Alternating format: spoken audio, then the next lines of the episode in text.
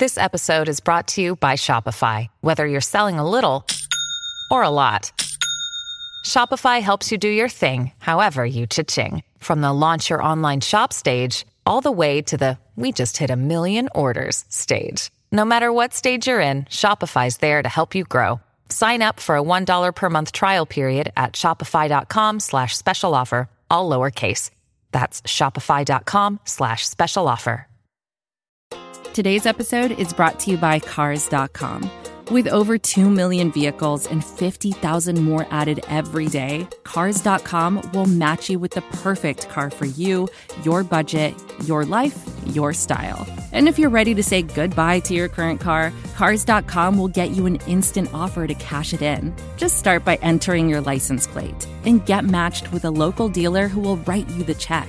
So whether you're looking to buy or sell, just go to Cars.com. It's magical.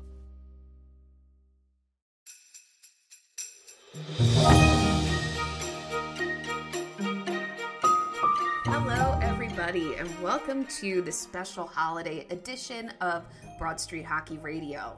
Now, this year we couldn't have our annual Festivus party, which sucks, but that's the way 2020 goes. So we tried to do a couple of really fun, special things just for our audience that makes up for not being able to hang out together and watch some hockey in a bar. Um, so, this episode is very similar to our 100th episode, which, if you haven't listened to that, go back and listen to it because it is fantastic. We've collected stories and oral histories and drunk histories from various members of Broad Street Hockey.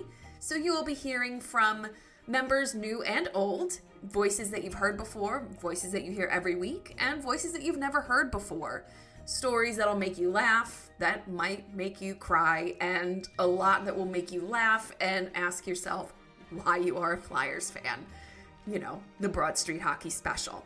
So tuck in, take a listen, and thank you for all of your support over all of the years, but especially this one, which sucks so much.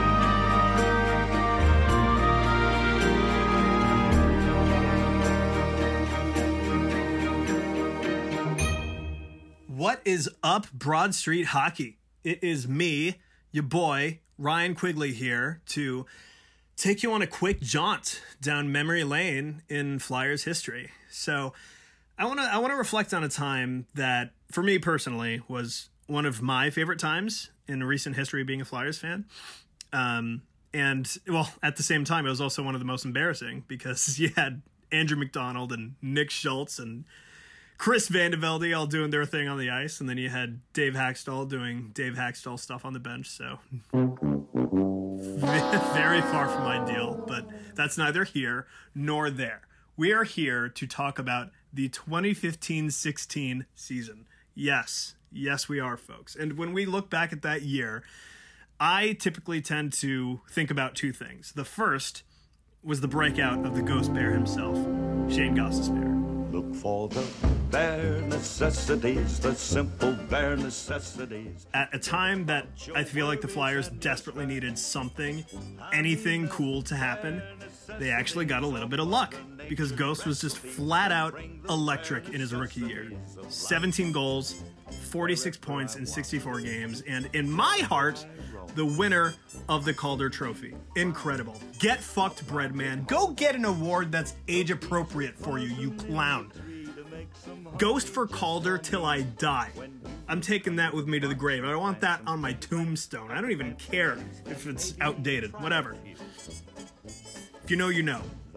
But you see, as much as awesome as Ghost Breakout was, and as much as I would like to just talk about that here, we, you know we can't do that. This is a Festivus special, folks. And what is Festivus all about? It's all about airing your grievances. You just got to let it all out, talk about it, let everybody know how you feel. And that's what we're doing right now.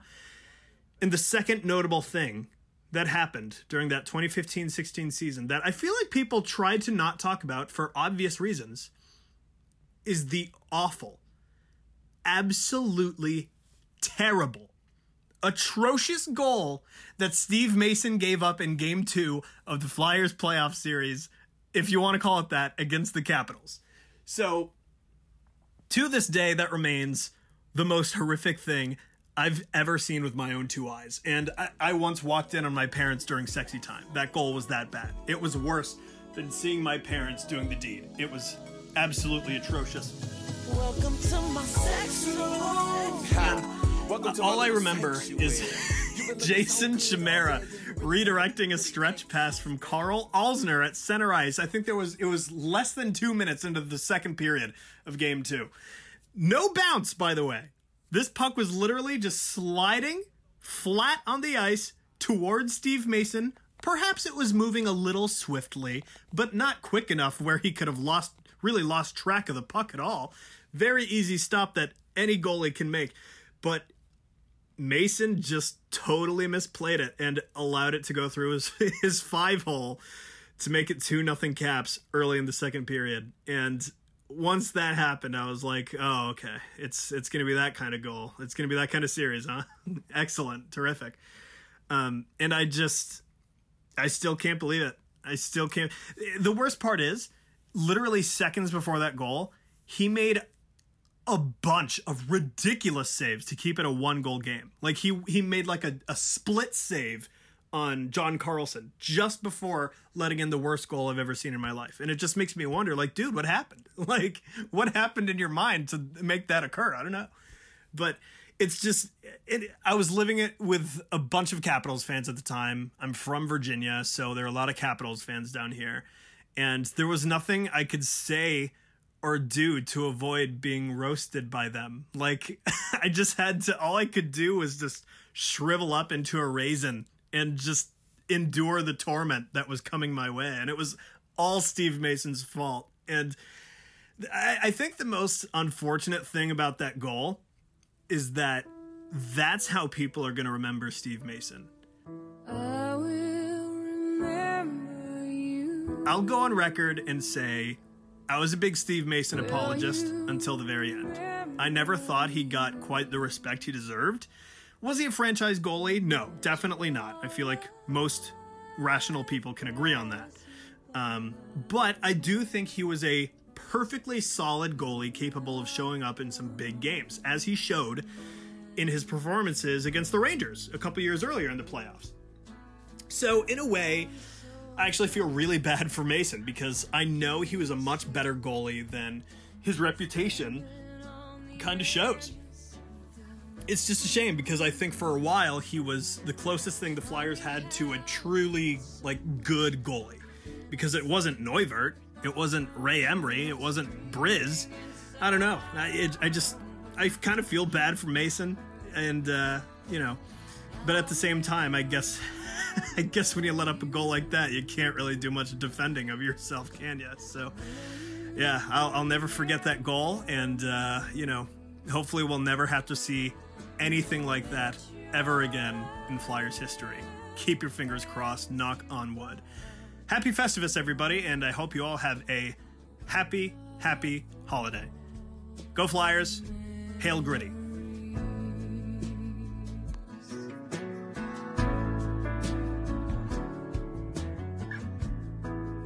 Pals, how we doing? It's Kelly, Broad Street Hockey, Broad Street Hockey Radio.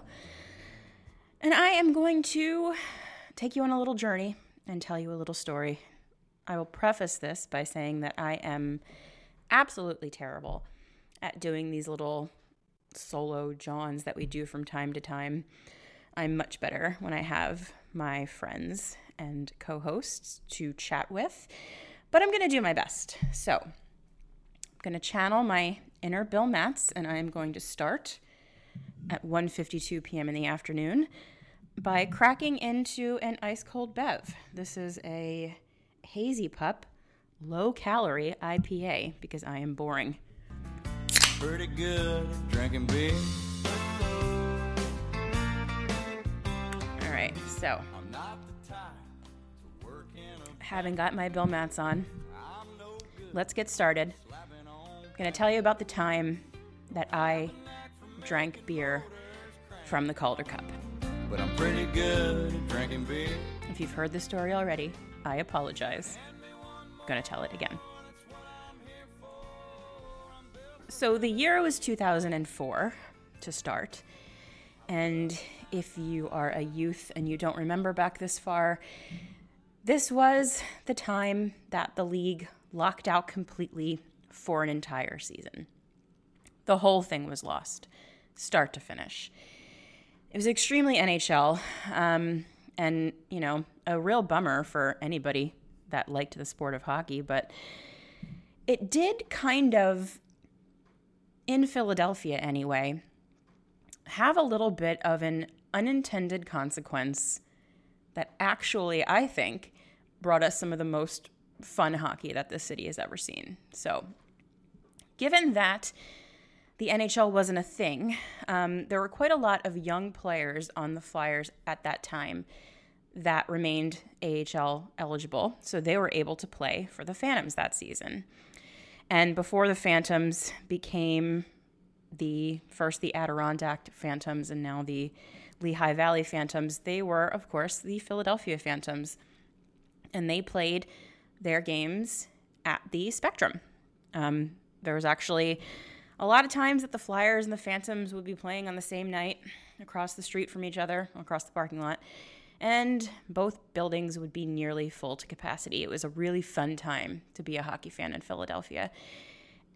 This year, because there was no hockey, the Phantoms got to play in the, at the time, Wachovia Center, which is now the Wells Fargo Center. Pardon my text message, I'm a professional. So, that season, we essentially in Philly got to see an NHL hockey team playing in the AHL against mostly AHL competition, and as a result, the Phantoms were extremely fun. We'll fast forward all the way to the playoffs that year. The Phantoms went into it. I looked this up because, again, I'm a professional. They were the second seed in the East Division. They had come up short to the Binghamton Senators just a bit. Um, but don't let that fool you. They were absolutely dominant that season. So we're getting playoff hockey at the Wachovia Center. Everything's great. Um, just to give you an idea of how fun that playoff w- run was, the Phantoms ended up setting some pretty wild records during this Calder Cup playoffs. Uh, they won 11 consecutive home games in their playoff run. So imagine this every single game that we were going to at the Wells Fargo Center, Wachovia Center, was uh, uh, pretty much every single one of them was a win. All I do is win, win, win, no matter what.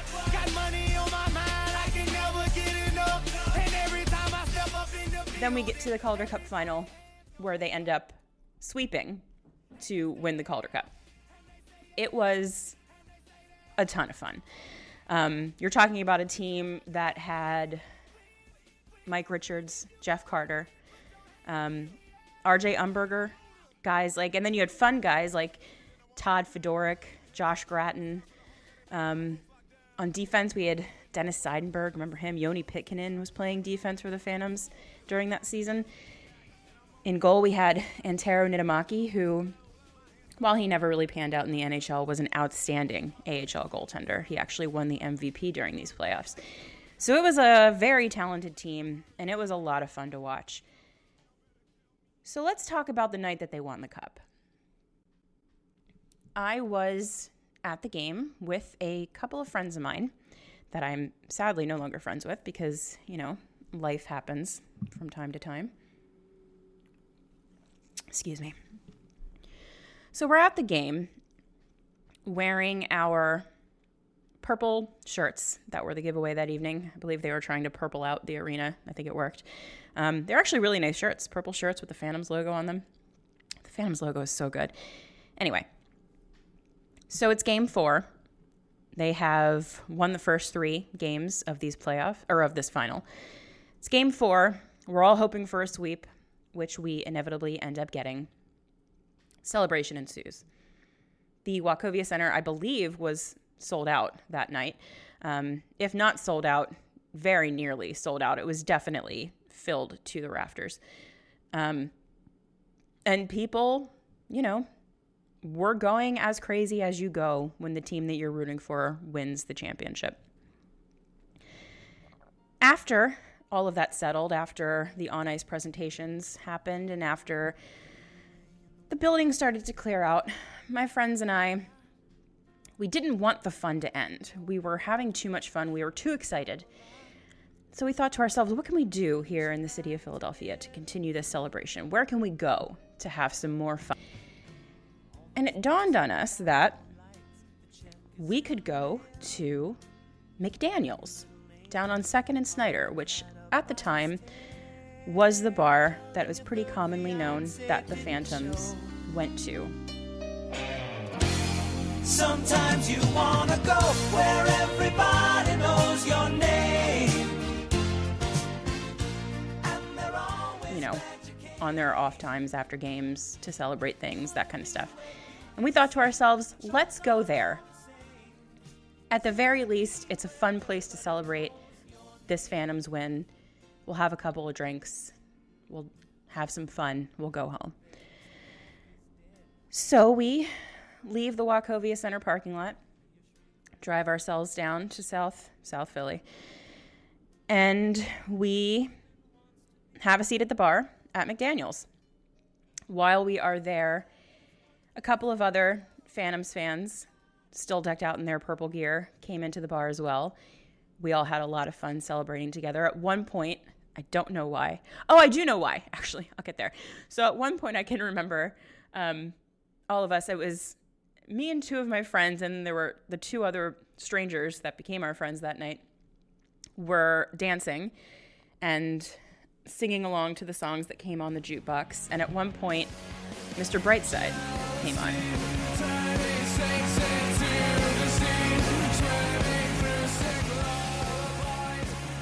At the time is kind of a hit song.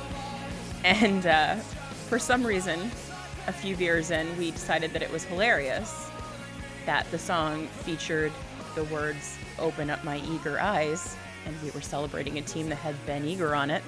So the five of us, three friends, two strangers that are new friends, are singing at the top of our lungs this song for some reason as a tribute to Ben Eager because we were both hockey drunk and alcohol drunk at that point. And it was just like one of those times, you know, where life is just easy and fun and everyone is your friend and nothing can go wrong. So, as this celebration is happening, I don't know how much time passed, but f- players started to trickle in. As I said, this was the bar that they went to. One by one, guys started to arrive. Jeff Carter and Mike Richards are there. Um, I believe, I'm trying to remember who else was there. Of course, I remember them because they're like, you know, kind of a big deal. Um, I think, I think Freddie Meyer was there. Um, no, I don't remember who else was there specifically, except for Josh Gratton. Josh Gratton was there. Um, the guys were kind of just, you know, getting their celebration on, doing shots, having fun. At some point, the Calder Cup was produced. I'm not sure where it came from um, or who brought it in. But at some point, it's all a bit hazy because it was a long time ago and also beer. Um, at some point, Josh Gratton ended up behind the bar in nothing but his underwear. Uh, I think he had a cowboy hat on. And he had the Calder Cup in his hand. He was putting beer in it, and he was letting anyone and everyone take a sip out of the cup. So as this thing is being passed around this at this point rather crowded South Philly bar, eventually it makes its way to the bunch of dorks still wearing their purple who were there to celebrate the win. Didn't really know that we were going to get to celebrate the win with the players. But the cup made its way over to us, and one by one, we drank a little sip of beer out of the Calder cup. Is it as cool as drinking out of the Stanley Cup? No. Who's to say I won't do that too, though? but I do have to say that being able to tell people, like you people, that I drank from the Calder Cup, it's kind of fun. So yeah, that is my my little not actually drunk. I've had two sips of beer. Not actually drunk, not actually flyers. Bit of history. It was a little bit of a disjointed bit of history, I know. But as I said, it was quite a long time ago. The night was hazy. But I can tell you that thinking back to that time, the time when hockey was kind of the biggest deal in the city of Philadelphia, it was a lot of fun.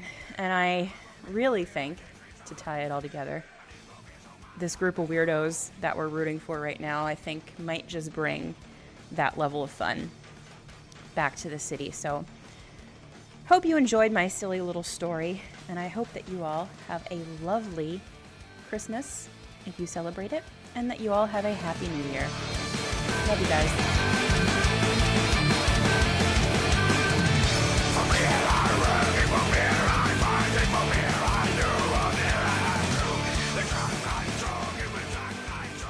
I'm to talk about Ray Emery just jumping Braden Holtby back in 2013, and I just remember it was 20. It was uh, November 1st because I remember it was the day before my birthday because I was about to go out drinking for it, and I remember that the Flyers really sucked that year. Like the beginning of 2013-14 was a pretty fucking terrible time. They started one seven and zero, and Ed Snider had the comments about uh, we don't need to change our culture, or uh, I think I forget what the line was, but yeah, I think that was it.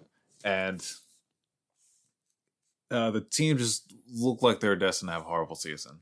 And early on in the season, they traded Max Talbot for uh, Steve Downey, and uh, that Pittsburgh writer made a big deal about it, and like talked about how uh, like Steve Max Talbot was an actual actual NHL player, and it was like this whole fucking thing that was like a joke. They like, do you remember? It was Dejan Kovacevic, I think. Actual NHL player Max Talbot. Yeah, I remember Actually, that. actual hockey player. Yeah, actual um, hockey player Max Talbot. And I also remember the culture change comment. I think that was Mike Se- uh, Sielski thing was the culture change. Yeah, yeah. Whatever. Okay. But that wasn't a good year. It was not a good year going into that point. Yeah. No, it was no. So it was a terrible year. I'm sorry. I was trying to look up for the exact quote. I found a surprise Broad Street Hockey article. Oh wow. Uh, yeah, actual hockey player traded away for Steve Downey? Question mark. Yeah, and then okay. Hashtag LOL Flyers. Very original coming from uh from Dejan. So anyway, yeah, the Flyers really sucked that year, and Lecavalier somehow brought like twenty something goals that year. And I remember one of the wins early on was because they got a hat trick. Uh, he got a hat trick against the Islanders in New York, and then I think they were three and eight. I'm a whopping. I think they improved to a whopping three and eight when they took on the Caps that day on November first. And all I remember from the game is uh, Joe Ward scored a lot. I don't know if he had a hat trick. I think he had a hat trick.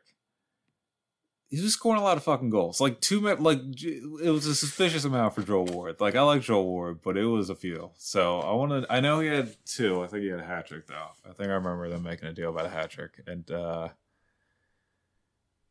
besides that, uh, I think they gave up. I think the Flyers are now like seven to nothing in the second, or was it at least six nothing? Like they were getting just fucking murdered, like just killed at home. Yeah, it was a bad game. And I remember after the seventh goal, Simmonds just decided, yeah, we're gonna we're gonna start fighting people. It's just one of those days where you don't want to wake up. Everything is So the shift after they made it seven nothing, he checked. I think he checked. oh, God, He checked the defenseman with a pretty good hit, not really borderline, and then he hit Tom Wilson with a borderline hit. It felt like, but it wasn't. I mean, it's Tom Wilson. Who the fuck cares? But then I mean, if you hit a dumpster, does it feel pain? yeah, that's it was one of the, it was very philosophical. Everybody had to stop for a second, but then uh, Simmonds ended up fighting Wilson. I think he did. I think he got a. I thought he did pretty well on it. And then, if I remember correctly, and then also Brandon Schenn fought. So Brandon Schenn fucked somebody up, like a big dome defenseman. Uh, I think it was like. For some Brandon had reason- the weirdest fights, man. Like he, I'm like just- thinking of like Keith. I'm like thinking of Keith Urban, but that wasn't his name. Keith Urban. he had like a Country U last star name. Keith Urban. He fought somebody. Oh my god, it's gonna bum the shit out of me. I'm gonna look at. But I think Brandon Schenn actually like won the fight. Like I remember the Flyers. I mean, it wasn't anything to be proud. of. They're getting fucking killed on the score. They were losing seven to nothing, and they were just they were doing all right in these fights. But then I just remember the main thing was just Emery charging down the ice and Braden Holtby. There's no reason to hate, uh, hate Braden Holtby. Like the Caps, there the, there wasn't like a the Flyers and Caps hated was- each other, but was there wasn't TJ any recent history. No, it wasn't TJ Oshie. It was He fought um, T.J. Oshie. well, that was the 2016 playoffs. Yeah, that's what. That's the I'm big at. one. Yeah, but no, he no, it was a big defenseman. I think it was like, um, well, the game was November 1st, 2013. That's when it Oh, was. okay.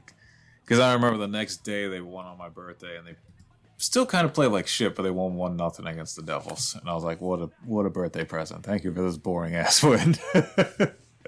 Thank you for this very not entertaining, but was it Alexander? Uh, It's it's a- Urba, Urbom. Yep. Yeah, yeah, yeah, yeah. Yeah, it was, I yeah, found it uh, on Hockey Fights. There you go. Yeah, that's of course. and he was voted winner by 75.8% of the voters. Oh, so. baby. All right. so Mazel maybe, uh, tov to Babby Sheen there. Oh wait, Braden Schenn was the winner. He was. That Okay, was like that's the only time in Okay, his. yeah, yeah, yeah. That's sorry. There. Because usually he had like the little rabbit punches in the fights. Bah, bah, bah. Yeah, I mean, granted, the- the guy would probably beat the shit out of me, but every time he fought, it was hilarious because it was like.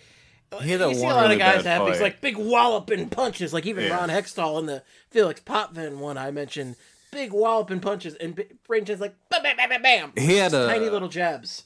What was it? He had a pretty bad one. Um, I think he wasn't fighting Marc Staal. I don't think he was. He was fighting somebody in the Rangers, but he had that. Like he was pretty much like punching the back of his like jersey like they were like drums. Yep. like it was just like not. It was just not a good. And then he got knocked out by Kovalchuk that one time. Why am I talking about Schenn? What's going on here? We're I'm talk- talking oh, about so- yeah, yeah. He We're did. Uh, he fought. Urbom. Yeah, yeah, that's right. Yeah. Uh, yeah. So, but he uh, like Urbom's a little bit bigger than him too. So he he fucked him up though. Um, and then Ray Emery, who Ray Emery was, I mean, unfortunately he passed away. Uh, but he he was a pretty fucking nuts guy. Like he was just intense. And apparently there was like that story about him eating a cockroach in the locker room. Do you remember that? On like I've never heard that one. What is that? I think that was him. Uh, I think that's. Uh, gotta look it up. But I'll look it up. I'm your stat. yeah. Uh, so and then also he also uh, got into a fight with Martin Biron. Like he he did a pretty good number on Baron. So then Oh, blue eyes. yeah, and then uh the oh yeah the Caps. There wasn't there was no real series. There was like no hatred like filled. Well, 2008 was a pretty intense series, but like a couple years later, I don't think it was that heated. There wasn't like any. There were close games, but I'm trying to think of. Yeah, okay, never mind. There are a couple big like blowouts too that are pretty physical. So anyway, they fucking hate each other, and the game just got out of reach and just Brandon Holtby did not want to fight at all. This was the whole thing, and he seems like a pretty nice guy. Like overall, Brandon Holtby seems like a pretty understanding guy, pretty cool guy, and uh, I, I could understand not wanting to fight a pissed off Ray Emery because there was a goal in that game too, where surprised after Joe Ward scored. Uh, Ray Emery like was I think he had lost his helmet and Ward scored, and everybody was like, "Is that a goal?" And the rest were like, "Yeah, it's obviously a goal," even though his helmet's also like you know, well, you know, they ra- they wave it off every other time except for that time. But uh, so Holtby is just not does not want to fight at all, and that doesn't stop Ray Emery. So Ray Emery just goes right at it.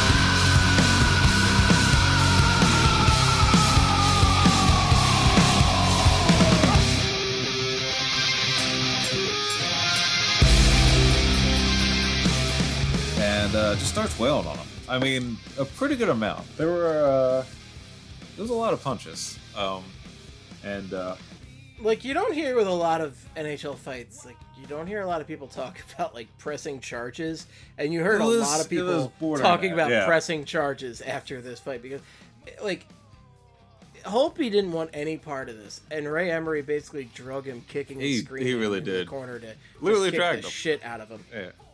And uh, it was, uh, yeah, I mean, somebody should have broken it up. I mean, if not the refs, somebody should have just been like, all right, that's. I, I thought another cap was gonna, yeah. If I'm a ref, I'm not getting in the way of Ray Emery. I mean, this is a guy who won five hundred dollars from Daniel Alfredsson to eat a cockroach that had scared into their dressing room. There you go. So he, yeah, see. So he's, yeah, he was a maniac. He was just, he was just an intense guy, and uh, he just, I'm not, I'm not surprised. He, I think he would have won an actual fight with Holtby, honestly. But also Holtby, I don't think Holtby's ever gonna fight. I like. I don't know. He doesn't seem a guy. It's like a guy that ever wants to fight. I know he's probably been in a couple fights that I'm like blanking on right now, but I mean, like Ray Emery is listed. He's got at least three NHL fights, and he's got a ton in the AHL and OHL as well. Like Oh Ray God, Emery's yeah. fought a ton. Whereas, like, I'm gonna look up Braden. Uh, I'm gonna look up Holtby right now. I feel and, like him. I'm picturing him fight somebody else now that I said that he doesn't. like, I, I, I can't. He's got two fights, and one was in the. WHL. He's only got Okay, one so now- NHL fight listed, and it's And not that's- really a fight because that is he's just It's- getting the shit beat yeah. out of him. By Okay, so never mind. I I can't. It must have just been that incident. Yeah. They called And- Ray Emery Razor for a reason, and that was, I mean, you know, I, I talked about Ron Hextall being a maniac, but like Ray, Ray Emery, Ray like, Emery may have been up there. Yeah. would you say he's the toughest goalie in Flyers history? Ooh. I mean, he might be honestly. Yeah. I mean, it's those. It's one of those too, isn't it? Unless It's there's somebody where. I, I, I mean, respect to Bernie, but like you know, we're talking toughness. It's down to those two guys. I think we have. I think Bernie would be up there too, but I don't think he would be. I think if you think of like blue collar or tough, you think more of like yeah Hextall, or uh, it's one of those two, Hextall or Emery. I don't think about Bernie fighting. That's for sure. Yeah. Although I'm sure he probably threw some down. I feel like he Sure. had to on that team. Yeah.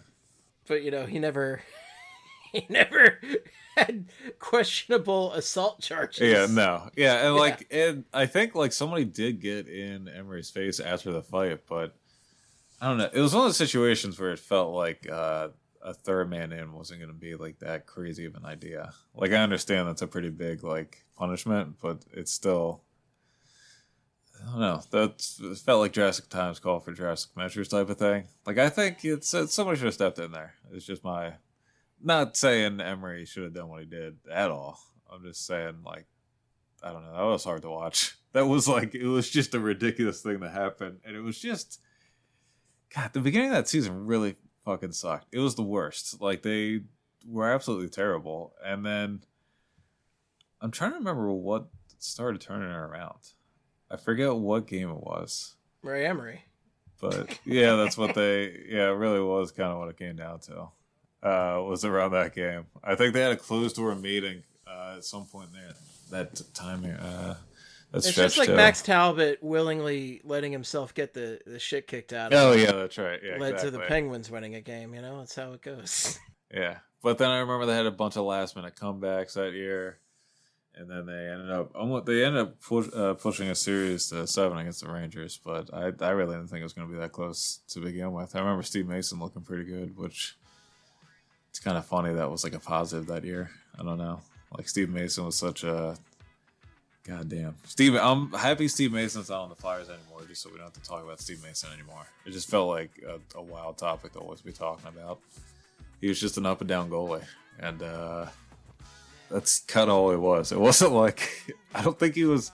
I think he was a little bit better than people thought he was, but I don't, I don't know. It just felt like for as bad as those teams were, a lot was made about his play, and it just kind of felt like a situation where uh, not too many goalies can really thrive with uh, what was in front of them. So, um, but yeah, Ray Emery, what the hell? I, I, I mean, that was it. That that game was just nuts, and it was a real low point of that season, and they ended up turning it around. And uh, I mean, it's not like things have really gotten better. That was actually last like that was one of the last few seasons over the last like 10 years that was really really uh, exciting i guess it was like 2011 12 with that uh, and then this year was pretty good i think and 2015 16 i think the run to making uh, 2016 is pretty good too even though that ended up with a loss uh, to the caps um, yeah so that's that's it i'm done I call all the shots, rip all the spots, rock all the rocks, cop all the drops.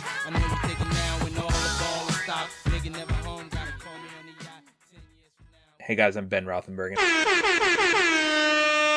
Here to tell you the story of the Philadelphia Flyers six defensemen, or lack thereof, in the 2010 Stanley Cup playoffs. The closest the Philadelphia Flyers hockey team has come to winning the Stanley Cup in the last three decades was in 2010 when they made it to game six of the finals. Presumably, this 2010 Flyers team was pretty good if they made the finals in game six, and they were. They had lots of players who scored goals. They had some goalies who stopped goals, and they also had five defensemen. They had Chris Pronger. He was really good. Kimmo Timonen. We loved that little guy, and it was adorable how he was too short to climb over the bench, and so he had to use the door. That was great. Braydon Coburn. He was solid and proved his durability by just winning a cup this year in Tampa in the middle of the 2020 pandemic. And there was Matt Carle. He was from Alaska and caught fish from the sky. That was pretty sweet. And and Lukas Krajicek. He was a guy. Uh, What more could the Flyers ever need? Well, as it turns out, I did some research, and NHL teams are expected to have six whole defensemen usually, not just five. And in the 2010 playoffs, this fact proved to be a big problem for the otherwise very good Flyers. In their attempts to fill this spot, the Flyers looked to three guys from the 2005 NHL draft, a draft best remembered for Cherry Hill's Bobby Ryan going second overall behind some other guy. There was Danny Syvret, an offensive dynamo from Millgrove, Ontario, who will go down in history as the first NHL player to score a goal at Fenway Park for the Flyers in the 2010 Winter Classic. That was the first goal of Syvret's career, and you can read more about it in Mike Brophy's book, My First Goal, a book which I purchased solely because it had a chapter on Danny Syvret, a fact which I learned via my mostly dormant but still vigilant Google alert for Danny Syvret.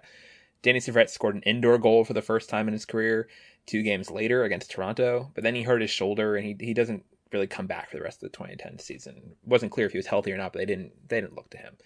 Then there was Oskars Bartulis next. He was drafted by the Flyers in the 2005 draft. He was from Latvia, which is cool, and so he joined a bunch of more famous 2010 Flyers on their trip to that year's Vancouver Olympics. This was fun for everybody involved. It gave us something to cheer for on the Latvian team at the Olympics who needed our help. And in Broad Street Hockey, we nicknamed him the Latvian Wolf in honor of Latvia's amazing pirate themed Eurovision Song Contest entry from two years before, Wolves of the Sea.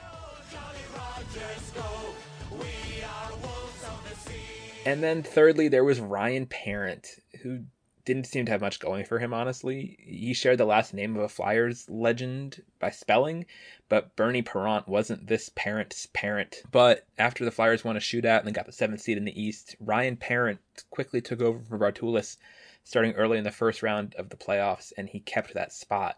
But God, I still remember watching him on ice was unsettling if you ever deigned to focus in on him.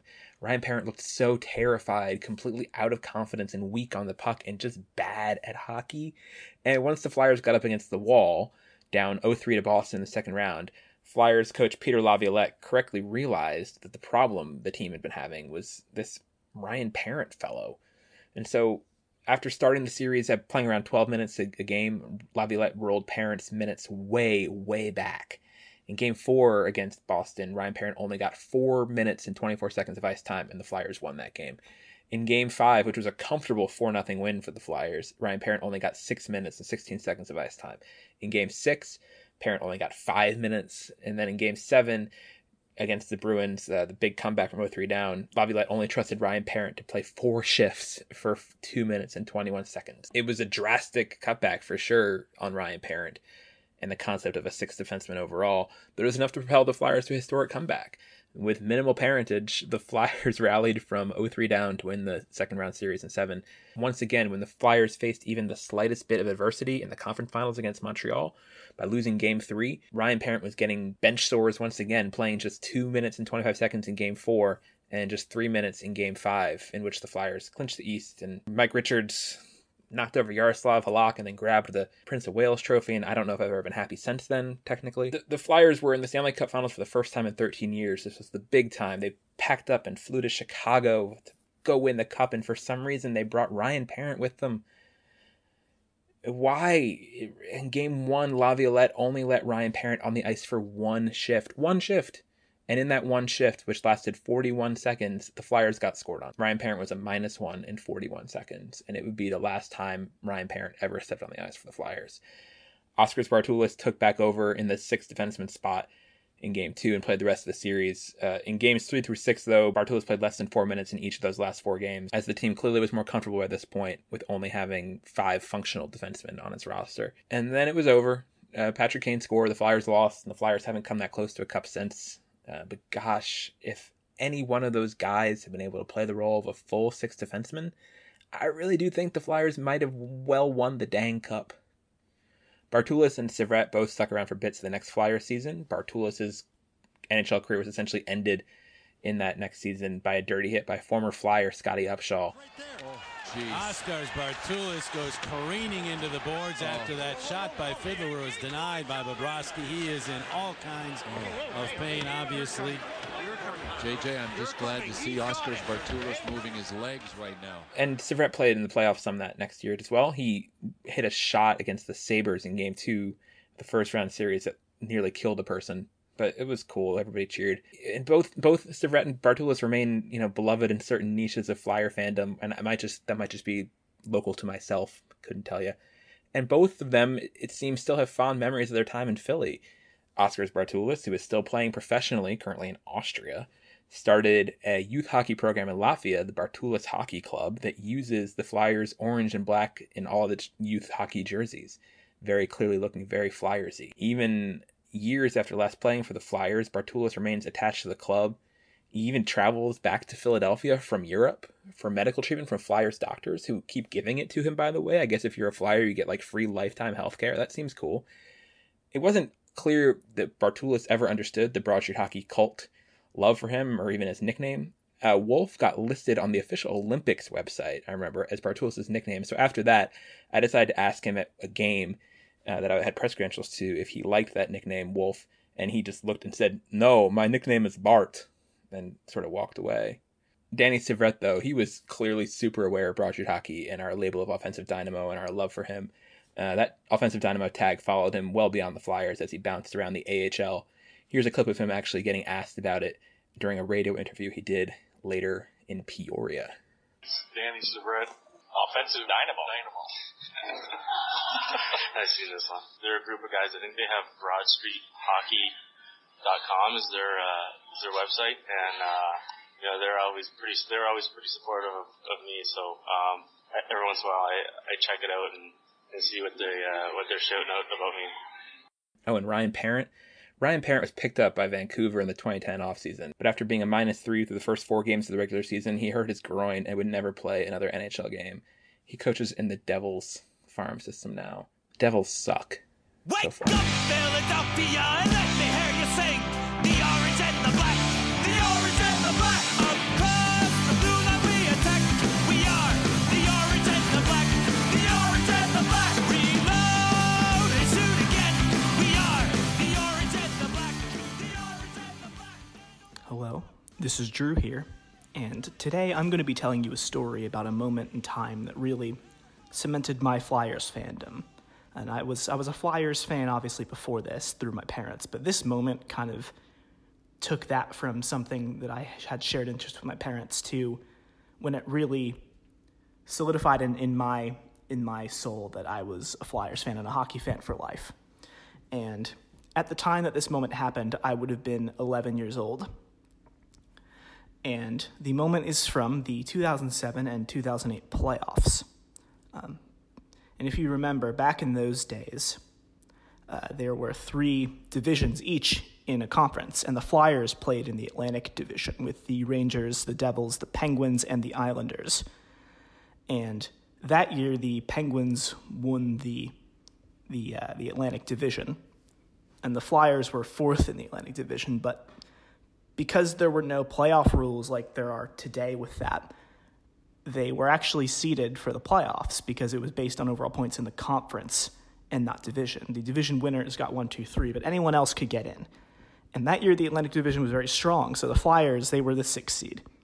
And they faced the three seed, who were the Washington Capitals. And the 2007 2008 playoffs are a very interesting one because there's a lot of memorable moments from it. In the end, as you know, the Detroit Red Wings won the Stanley Cup over the Pittsburgh Penguins. But a lot of people will remember that playoffs for the Sean Avery weird screen on Brodeur where he's waving his stick all around, and they had to have a new interpretation of the rule. Sean Avery's tactics at screening the goaltender like nothing I've ever seen before. Amazing. Just walking that line? He, well, he was facing Brodeur the whole. He didn't even watch the play at all. Wow. And Brodeur did his level best to keep his concentration and his cool. Gomez is flying. He sets up. Well, it was pretty crazy stuff, and I'll always remember just thinking that really disgraced hockey. And yeah, it did. It disgraced hockey, but that's a topic for another day. This is about Game 7 of the 2007 08 playoffs between the Flyers and the Capitals. Capitals is the number three seed, are home in this game. Flyers is the number six seed, are away. And the series had been pretty tight uh, as of as of Game Seven. The Capitals won the first game. Flyers win the next three, including a Mike Knuble double overtime win in game number in game number four to put them up three games to one. And the Capitals come back and take games five and six. And I'll always remember game six because it really just felt like the momentum was completely going the Capitals' way.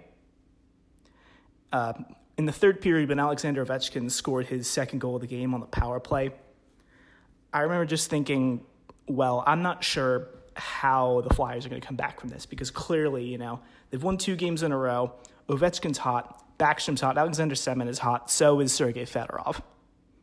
And Cristobal Huet is playing okay, but not great, but he's doing well enough where the Capitals look like they're going to be the ones that that take this take this series. So I'm nervous going into game 7. And at the time, I actually wasn't watching this game. I remember that we had plans with our grandparents to go to a little restaurant called Ponzio's, which is near my neck of the woods in South Jersey, where I'm from. And so while this game is going on, we're eating, and it's not as if at the time I was allowed to have any radio or something on the on the table.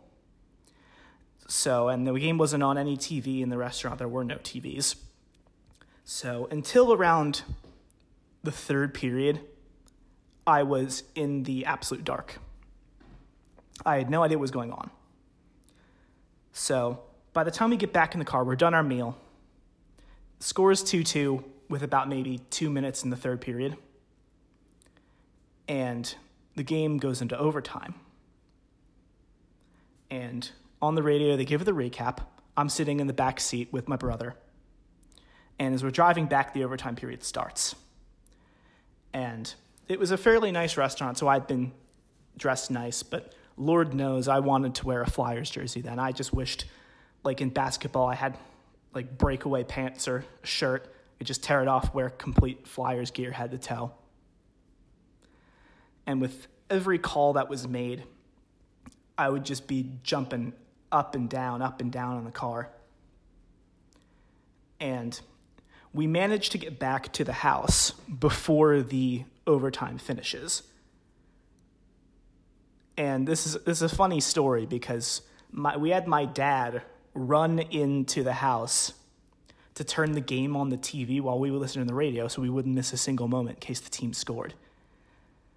And so he gives us the go ahead. We run inside just as the Flyers are going on their power play, where they eventually will win the game on. And so I just managed to get back. I run up to my room, throw on a Flyers jersey. We're all sitting there on the couch. And paying attention. They start the power play, and then you know what happens next. You have Timonen shot, which is saved by Huet. and loses sight of the puck. Up. The puck And then Joffrey Luke end there to just tuck it home. to Richard. Set it up for Briere. It was closed off. Here's a drive by team and a rebound and score! The Flyers win it in overtime. Joffrey Lupul. The Philadelphia Flyers are moving on to the Eastern Conference semifinals to take on the Montreal Canadiens. Game seven over. Flyers win. Alexander Ovechkin going through the. uh, And in context, that moment was especially remarkable, both for me as a fan being so young and experiencing my first of all true playoff exhilaration. Because obviously in 2004 I was a fan, but I was very young at the time, and I have less memories of that than I do of um, of prior of other playoff series from the time, especially uh, 05 06 because I remember they lost to the Sabres. That was a very painful moment. And then in, it was remarkable because the prior season, 06 07, as we all know, the Flyers were one, basically the worst team in hockey. And I'm going to skip all of the nonsense with the draft lottery and everything with that because that's a story for another time. But all I cared about was that the team was bad and I wanted them to get better. And that John Stevens led Flyers team did get better made a bunch of moves, made the playoffs, pulled off a pretty big upset against the Capitals. And as a young fan, just seeing the Flyers battle throughout that whole series, having the highs and lows of being in command, losing that command, and then roaring back to to win in overtime and advance to the second round. And they would they would get to the conference finals this year. And they they eventually they lost to the Penguins, but regardless, it was a very good year for the team and that was the first time I truly felt like I was part of the Flyers family and I felt that way ever since. And I can always look back on that moment of being there on my couch with my family as as something sweet, especially in these times where we all want to be with our families now and it's it was a truly special moment for me and I'll never forget it.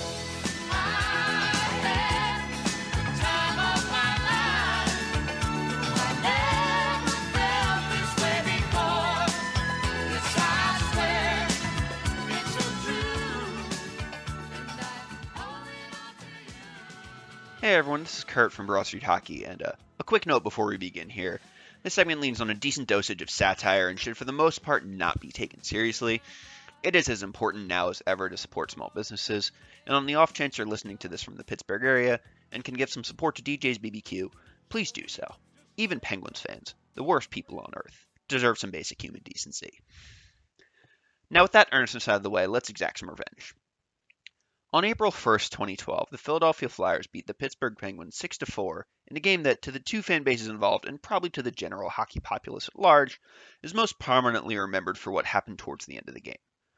Following a big open ice hit by Pens' forward Joe Vitale on Danny Briere, with just over a minute left in the game that was well decided, a series of skirmishes broke out on the ice. This led to, among other things, Flyers head coach Peter Laviolette and Penguins assistant coach Tony Granato screaming at each other over Pierre McGuire's bald head while standing over top the edges of their respective benches, all while a man impersonating Hulk Hogan in the Consol Energy Center crowd attempted to mock the Flyers, only to have team goofball Scott Hartnell mock him right back. Hey everyone, this is uh, Albert. I'm the one who's editing this. I just wanted to butt in here and say that uh, Kurt made a mistake when he spoke. He said Scott Hartnell, the player for the Flyers, was actually named Steve Hartnell.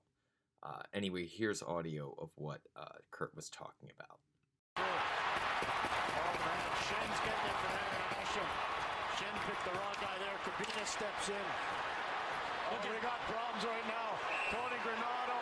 Tony Granato right here going at it. We got the left. We're going to get it. We got it all going on here. Laviolette's furious at Bylsma.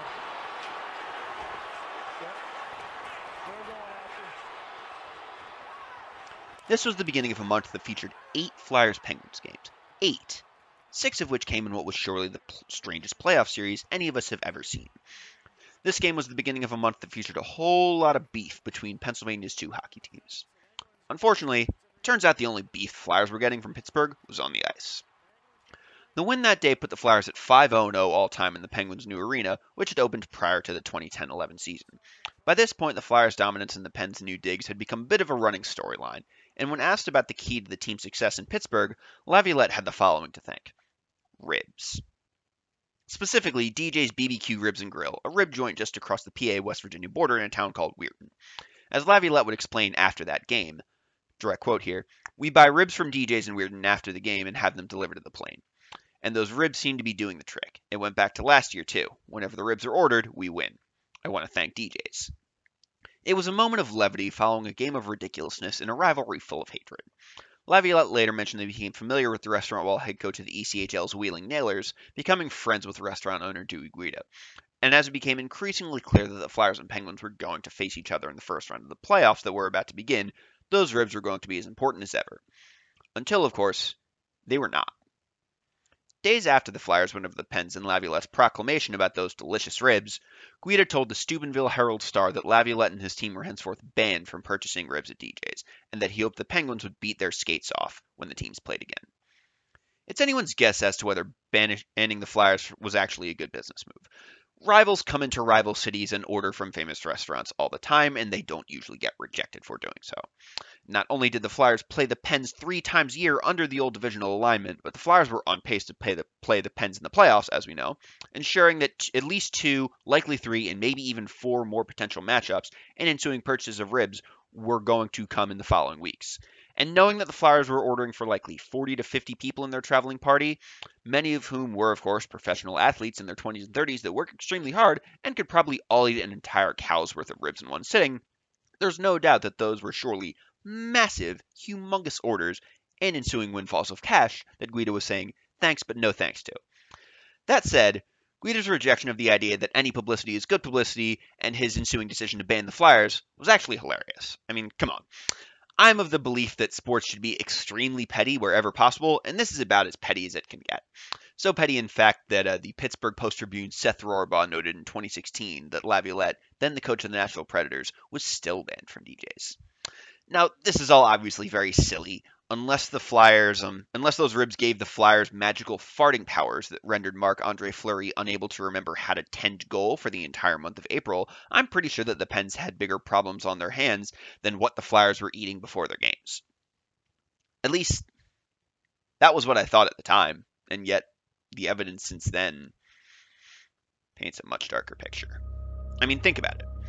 The Flyers, surely missing those delectable ribs, needed to do everything in their power to win that series that would follow, and were so drained afterwards that they had nothing left to give in a five game series loss to, De- to a Devils team that, let's be honest, they were better than. And in the season that followed, the Flyers were bad, missed the playoffs after not getting any ribs. In the seven seasons that followed after that one, still no ribs, still no wins. It took them until August of 2020 to persevere through the lack of ribs to finally just win a damn playoff series. Think about that. And in the absence of any evidence to the contrary, and I can't find any, so surely none exists, I had to believe that the, the Flyers not getting these ribs anymore was the reason that they fell apart as a franchise and suffered their worst decade in team history during the 2010. And it's all this restaurant's fault. So we are going to get back at them right here, right now, with consumerism. So I said that to DJ's Yelp page in an effort to find the meanest review I could here, or to read it here and get back at these folks. And there were some good ones. There was a three star review in which someone called it like a cheaper Applebee's, a one star review in which the reviewer said the manager chastised her five year old son for having to pee so often, a two star review that ended with the reviewer asking, Tropical Paradise in Weirton? Not sure, dot dot dot. There was another one star review claiming that the restaurant served him rancid meat. Oh, and there's also the fact that under the you might also consider section, which points out restaurants that are similar to this one based on the types of reviews they get, there's a subway that's located inside of a Walmart. Yet I must end with this two star review from a man named Dwayne. Dwayne's review reads as follows Quote, Not sure what the hype is all about. The food is very overpriced for the quality, and the service is lacking. Not family friendly at all. We're from Cincinnati, so perhaps we expected too much. Not worth my hard earned money. End quote. We're from Cincinnati, so perhaps we expected too much. I've been talking for six minutes here, and I cannot possibly come up with a better burn for a restaurant in the Pittsburgh suburbs than that. In fact, I can't possibly end this segment on a more resounding note than that.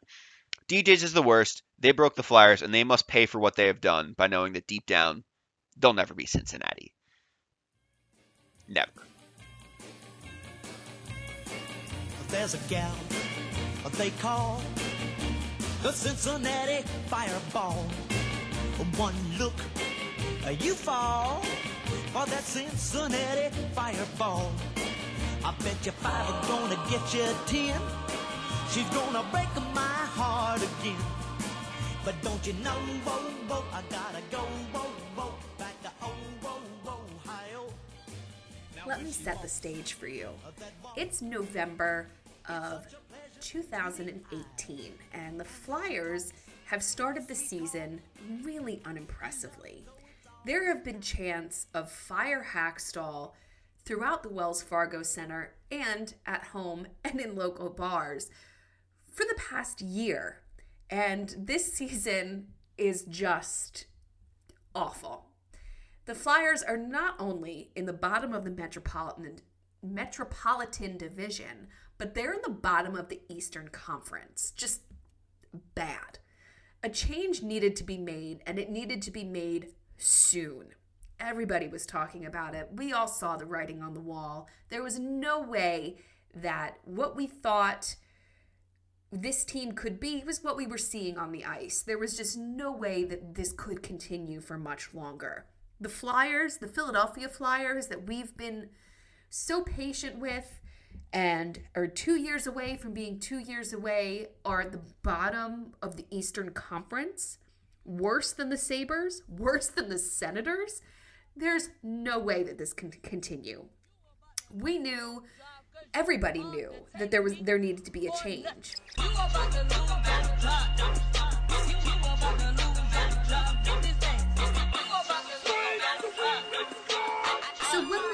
The notification from the Flyers on the morning of November 26th, we were not expecting to see Ron Hextall, GM, had been fired. Ron Hextall? Not Dave Hakstol? Did Paul Holmgren get them mixed up? Did Dave Scott do a name switcheroo here? It was Ron Hextall. So, throughout all of our confusion, a lot of news started to come out about how Ron Hextall ran this team and really what was happening behind the scenes. Some of it very likely to have happened, others, mm, maybe somebody had an axe to grind.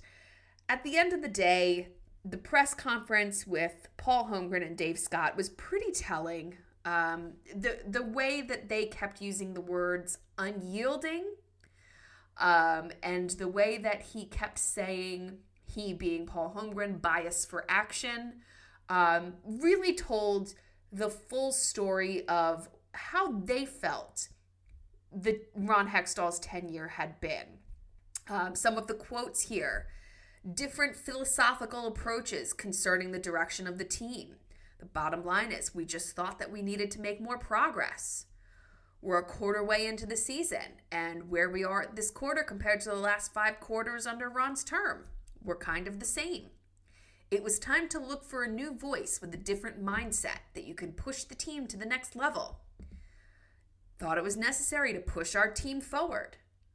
Ron Hextall was unyielding in his plan, remained that way. He was very confident in his plan and his vision, and he wasn't going to waver from that plan.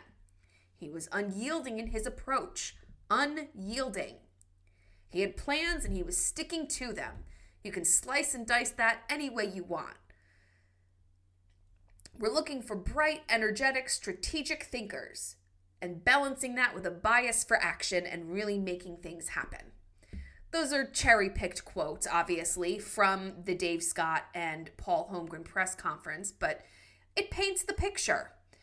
Within the next 24, 48 hours, more news was leaked from the Flyers than had been in all of Ron Hextall's tenure. And what we're hearing and what we're seeing is that he was really a tyrant. The Flyers were not able to eat pizza and wings. Can you believe one man could tell a team of adult athletes that they could not eat pizza and wings? Well, that was rectified immediately in the game following the Ron Hextall's dismissal, uh, loss to the Pittsburgh Penguins. The press conference immediately afterwards, you see all of the players, all of the players are eating pizza and wings. But that's not what I'm here to talk about. I'm here to talk about what happened afterwards. And it's just a little bit bizarre, but what is a control freak to do? In in the year of our Lord, 2018, a control freak who is Ron Hextall books a conference room in a hotel across the street from the Flyers practice facility and holds his own press conference. Now, it's not unusual to see Ron at a press conference, but it is unusual for a fired coach to then speak to the press this way. Think about all of the coaches that have been fired. Think about all of the coaches that have been fired since 2018. And there have not been press conferences for any of them. I don't even think Mike Babcock, who's one of the biggest coaching names in hockey, had a press conference following his dismissal. But Ron Hextall needed to control the narrative. That's, you know, props, bro, because that is that is the way to really be a control freak. Like I could I could take notes from the Ron Hextall school of controlling everything. So some of these quotes were really to help spin his image and he did it in a really professional way. Like this was this was strategic. He knew what had been said about him and he's going to be open and honest and folksy while still giving you no information. Here are some quotes. Was I open to moving prospects or young players for players who could help this season and beyond? Absolutely. Okay, well, there's no way to fact check that. Great, cool. I can assure you that I was being aggressive. Also, no way to fact check that. You're doing great, Ron. You're doing great. Certainly wasn't willing to trade an early 20 year old player for a 34, 35, 36 year old player, especially if they had term on their contract. I wasn't going there, but I was certainly open to listening to other things, and as I said, we had a few things going on. All right, so let's talk about this one particular quote because it's telling in that it doesn't actually tell you anything. Ron Hextall is pulling these numbers knowing that nobody wants a general manager to trade an early 20 year old player for a 34, 35, 36 year old player with term on their contract. And no good GM would do that. So, what he's saying is all of the information coming out of the Flyers headquarters now is just as ridiculous as this thought.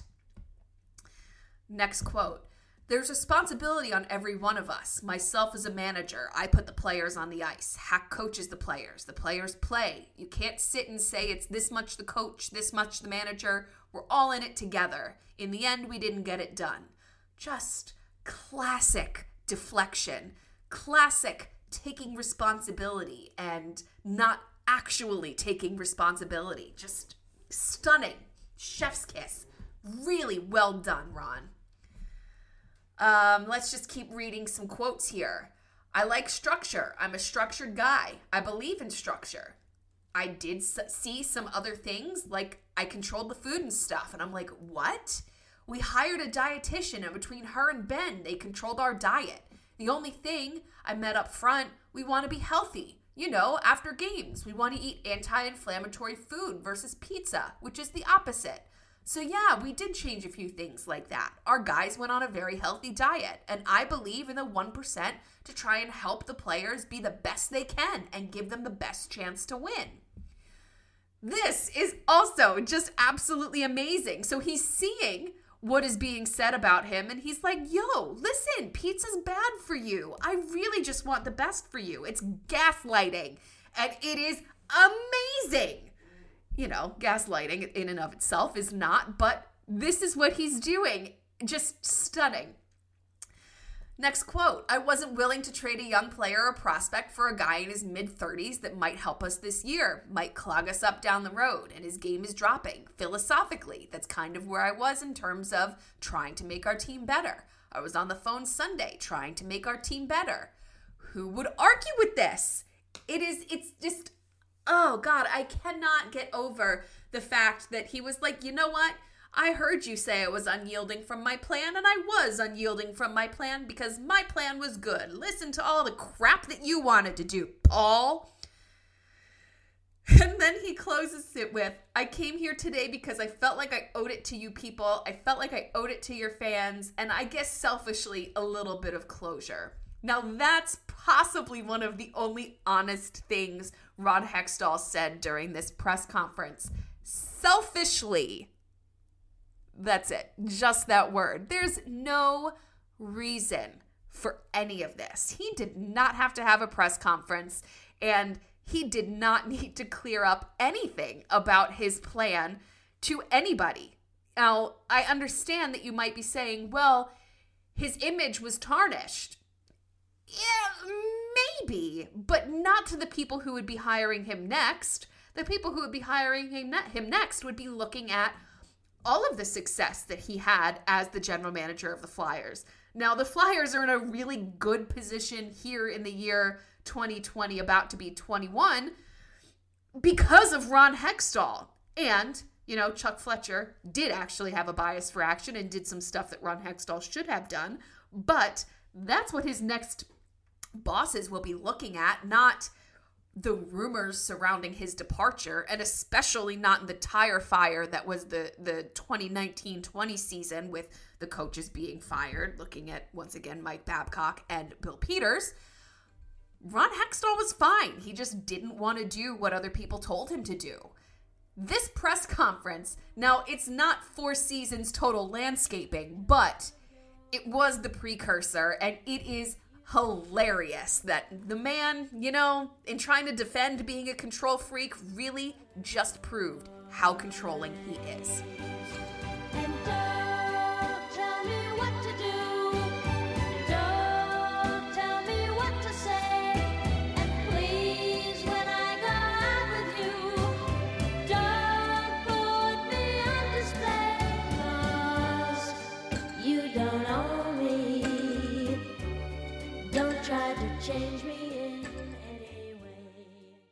Let me set the scene. It's the fourth game of the regular season. The Flyers are coming off an overtime victory against the Anaheim Ducks and are looking to start the season 3 and 1. Uh, for some additional context, this is coming right after the infamous bracelet game against the Washington Capitals, so starting the season with three wins in their first four games would be quite the welcome tone to set.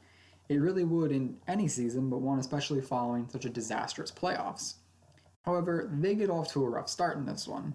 After going down one in the first, two quick goals in the middle frame have them down 3 to 0 just 5 minutes into the second period. You might be thinking, wow, that blows. Does this game turn into one of those ugly blowouts we've come accustomed to watching? No, no, it doesn't.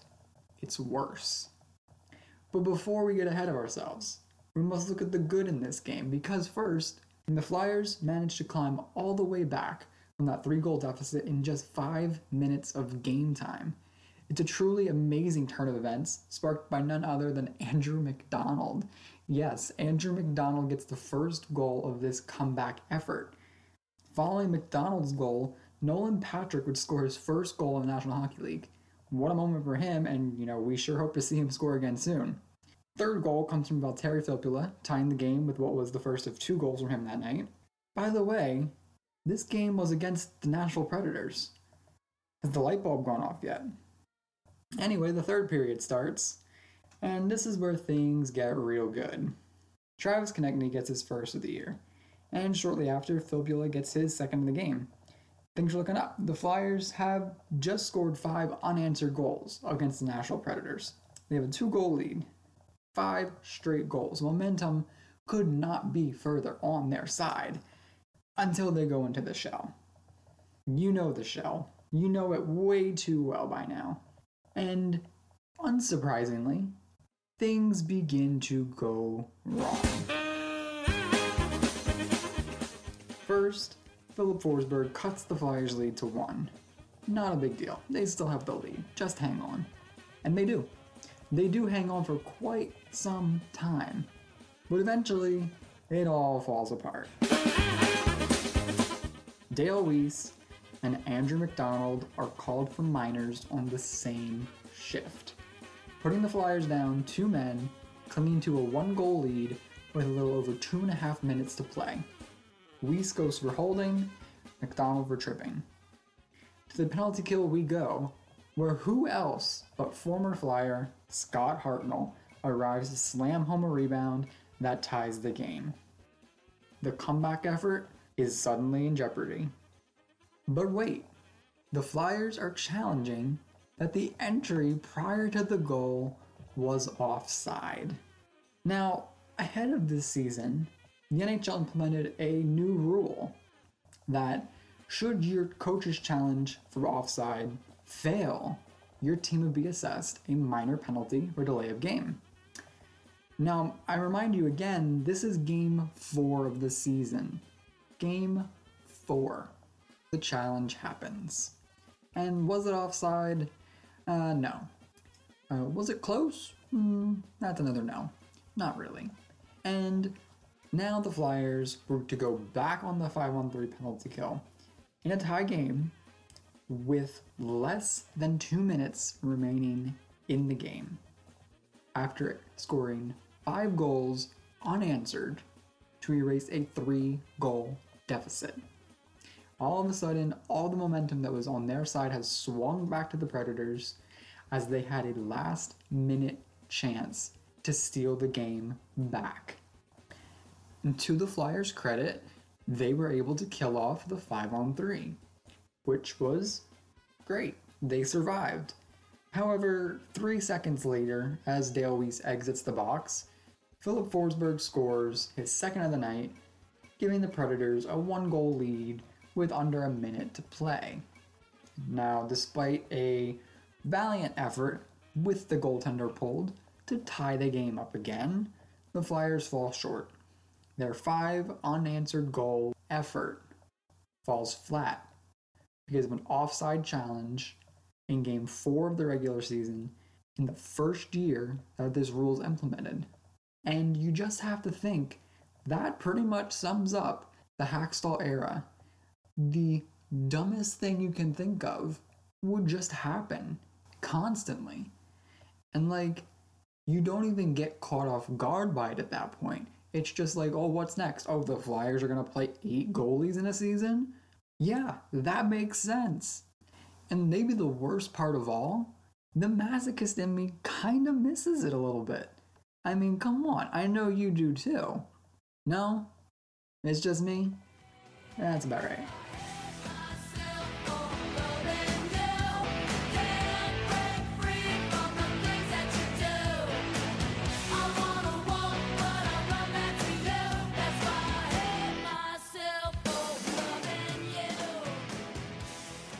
Hello, welcome to BSH Drunk History. I'm your scholar, Stephen F. Frederick Jaco Esquire the Third, or Steve Jaco, whatever you want to call me. I do fly hyperbole. It's a good time. Tonight, I am here to tell you the story of Ron Hextall acting like a madman against the Montreal Canadiens, or as I like to call it, a history of Ron Hextall violence.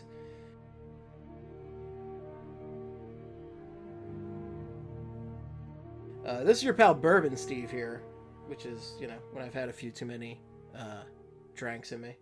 Uh, it's bourbon, and I'm also drinking a lovely brewery ARS salted caramel stout.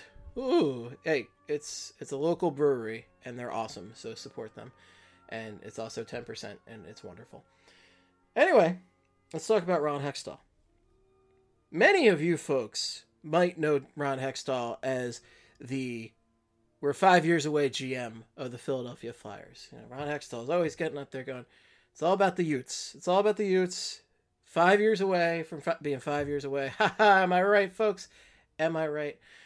But before Ron Hextall was the youth building general manager of the Philadelphia Flyers and then the fired hotel press conference giving former general manager of the Philadelphia Flyers. He was an insane goaltender for the Philadelphia Hockey Flyers. Ron Hextall had, you know, he, he was a fantastic rookie. He actually won the Conn Smythe despite being on the losing end against one of the greatest hockey teams of all time, the Edmonton Hockey Oilers. And he he was awesome in that series. It went seven, and he still won the Conn Smythe despite the fact that the Flyers lost and didn't have Tim Kerr. Phenomenal stuff.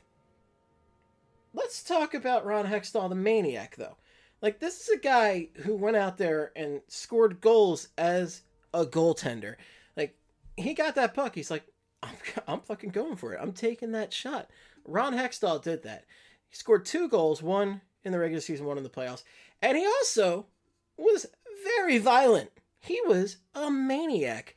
There's a great fight from a few years ago where he fought Felix the Cat Potvin from the Toronto Maple Leafs, and he whooped his ass. It was awesome. I rewatched it just yesterday, and it was fantastic. My favorite all-time Ron Hextall moment, though, is against the Montreal Canadiens in Game Six of the 1989 playoffs that they played against the Canadiens, Los Habitants. So, a little backstory on this one. Game one, Chris Chelios, one of the dirtiest defensemen to ever play the game, second to only Scott Stevens, who is, of course, a war criminal, just an absolute atrocity of a human being who, you know, should not have been allowed to play NHL hockey. Uh, Chris Chelios, filthy player. I can't believe he was never a flyer. He was so filthy. Chris Chelios drove Brian Propp's head. Poor Brian Propp. Guffaw himself drove his head into the glass in game one. Filthy hit. Like, I'm reading excerpts, so a lot of the quotes I'm going to have in this are from Jay Greenberg. Jay Greenberg's Full Spectrum, one of the best Flyers books ever written, is so good. And he has some great quotes from this, but the recollection of Propp's injury was he didn't remember what city he was in. He thought he was still in Pittsburgh, a previous series they had played. Uh, he, I think he was able to remember his phone number, is what they said. Like, Chelios knocked him the hell out with this filthy hit. It was just awful. And for the rest of the series, the Flyers are pretty much taking shots at Chris Chelios because, yeah, of course they are. They're the Philadelphia friggin' Flyers in the 80s. That's what they did. And game six, things really come to a head. And Ron Hextall, he took his shot. He saw his shot and he took his shot. Ron Hextall, like a bat out of friggin' hell, leaps at Chris Chelios, blocker first, and starts just insanity on the ice. Just everybody going at it. It's just one of my favorite moments. Like, you pull up the video. I've watched this video, like the Zapruder film, right? Where Ron Hextall just leaps in out of nowhere, blocker first to Chris Chelios. It's so great. I love it. It's the best thing Ron Hextall ever did. And again, this is a guy won the playoff MVP against Gretzky's Oilers and almost this is the closest the Flyers have come to a cup, right, since the 70s, is Ron Hextall single-handedly just killing it in the 80s. But this was not the occasion. But Hextall leaves at Chris Chelios blocker first. Like you never see goaltenders do this. And like there's some great quotes from Full Spectrum on this where like Patrick Wah's like, I never had any respect for Hextall.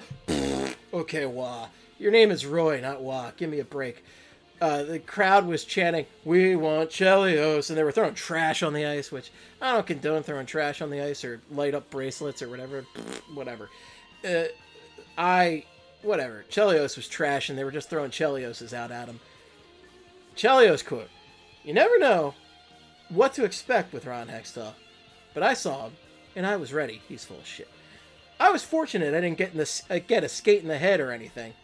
he was fortunate because very much Happy Gilmore style, Ron Hextall, I'm sure was very tempted to stab a man with his skate at some point. And Hextall comes back and he says, Did you see what he did to Brian Propp? Come on. I think we owed him something. God almighty, he just about took Propp's head off. I think that's good reason. You're damn right, 80s Ron Hextall. That was good reason. And that quote is almost as magnificent as your mustache of the era. And, you know, for all the shit that GM Ron Hextall might get, and, you know, I, I give Ron Hextall a lot of credit for clearing the cap situation and doing a good job with the prospect pool. But that's not what we're here to talk about today. We are here to talk about a history of Ron Hextall violence. We are talking here.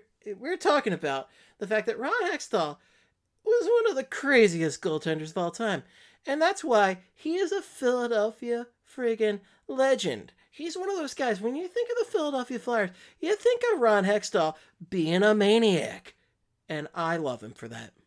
Cheers, Ron the Don Hextall. That's not his nickname. He's just Ron. He's Hexy. Sexy Hexy. Cheers, Ron.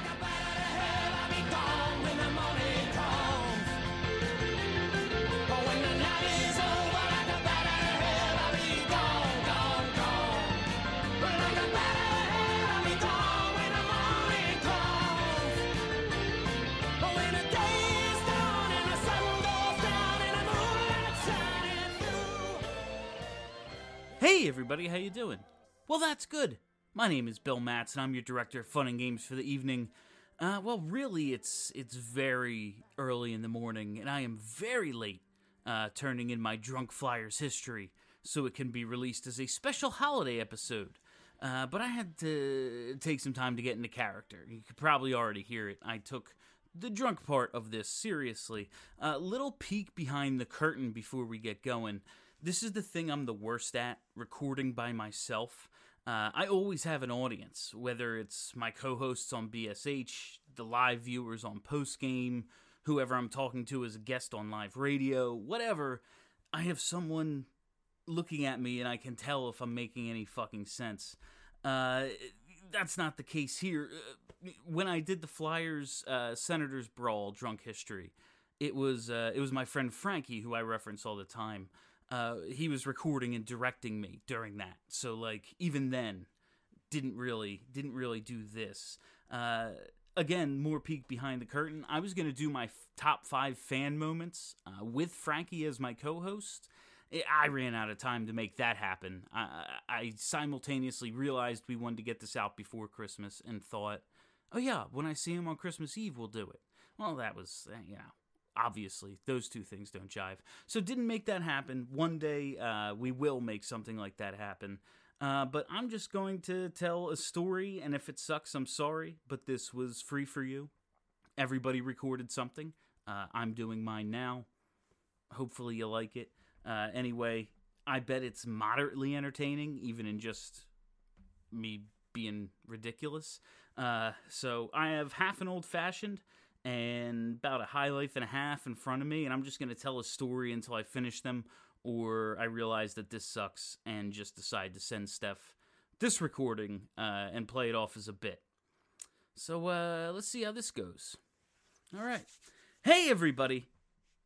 Oh, no, wait. I did that already. Well, see, that was stupid. Like, I wrote that to do, like, I forgot I did it already, but obviously I was acting. That wasn't good.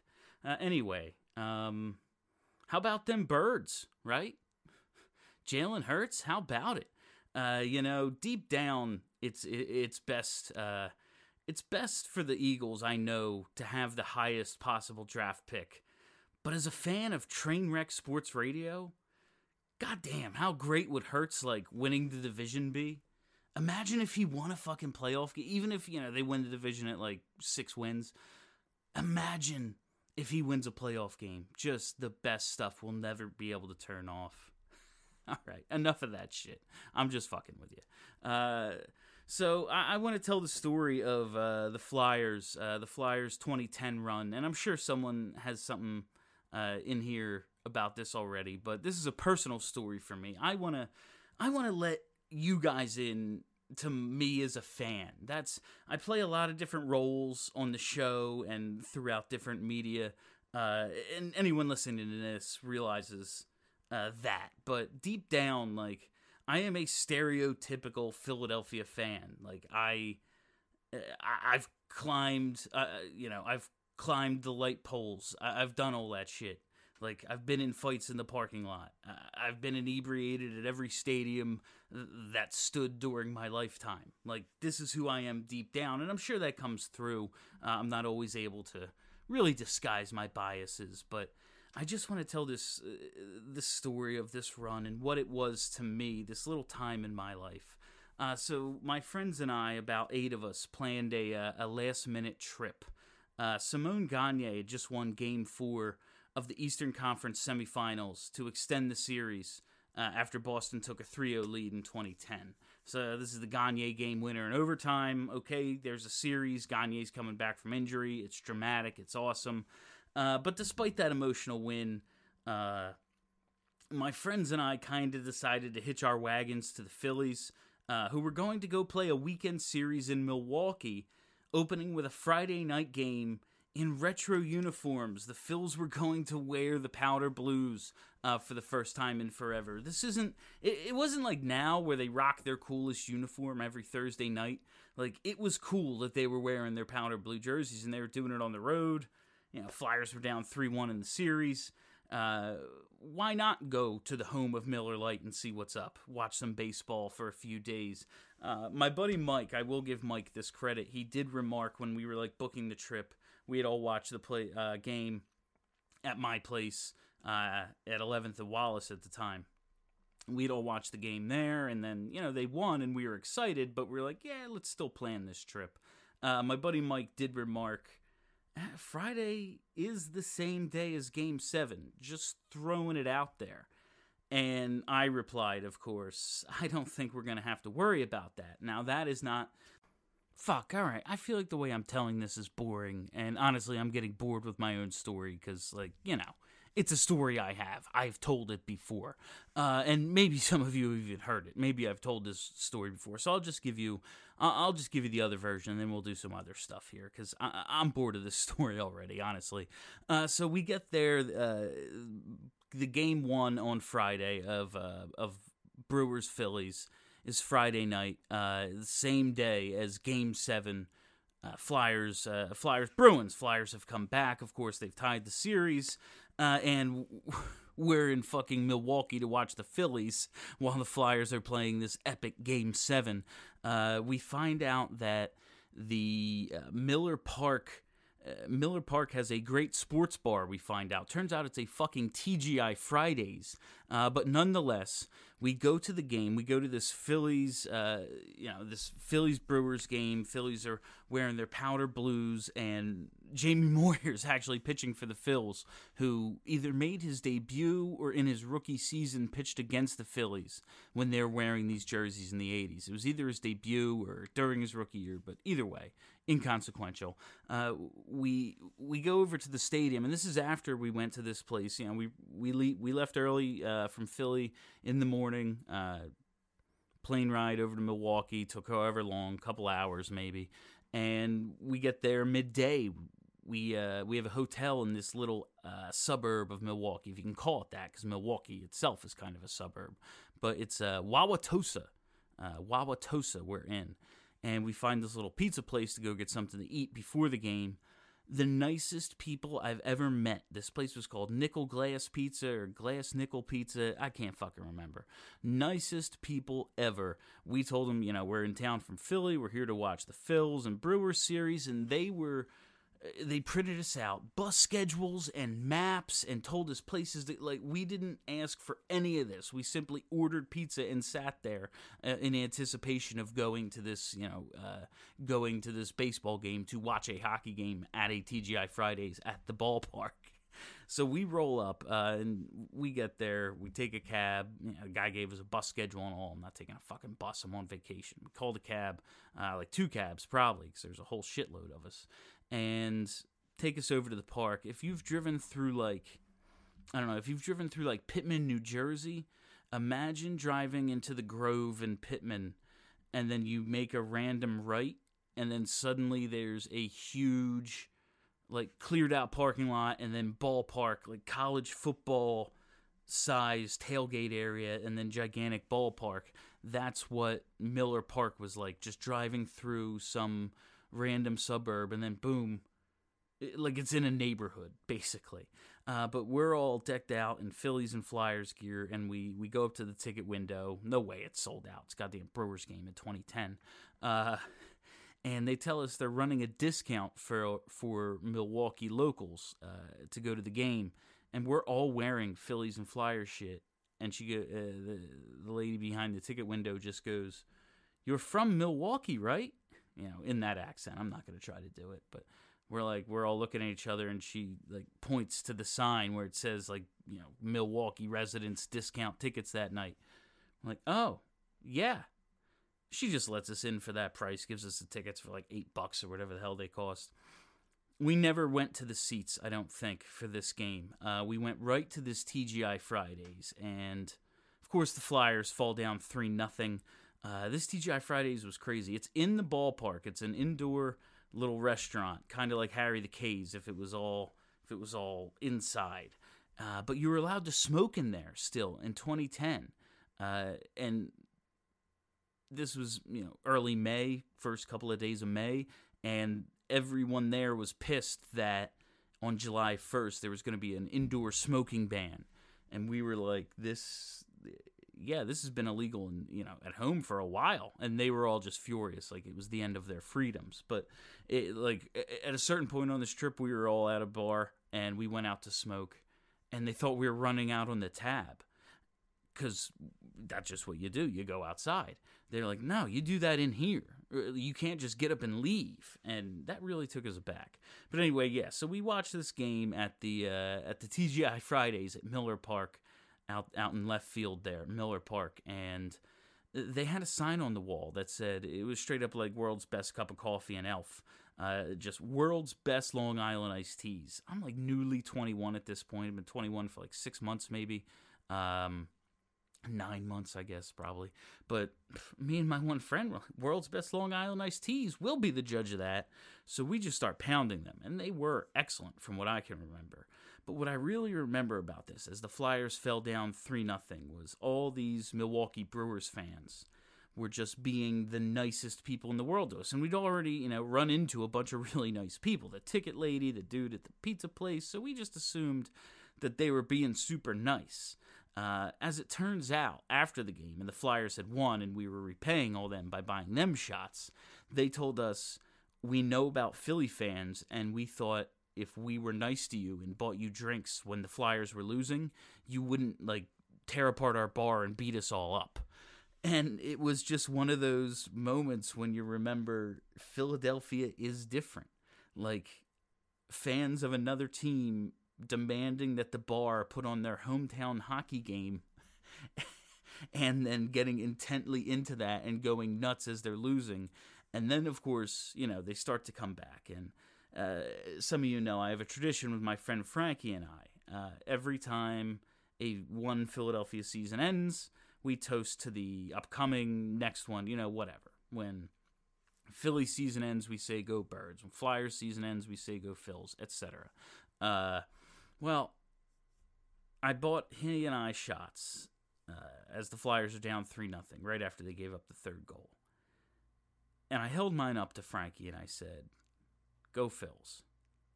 And I took mine. And he said, No, not yet. The series was 3 nothing once too. And then he took his shot. And then, of course, the comeback is on, and they pull off this just absolutely tremendous comeback.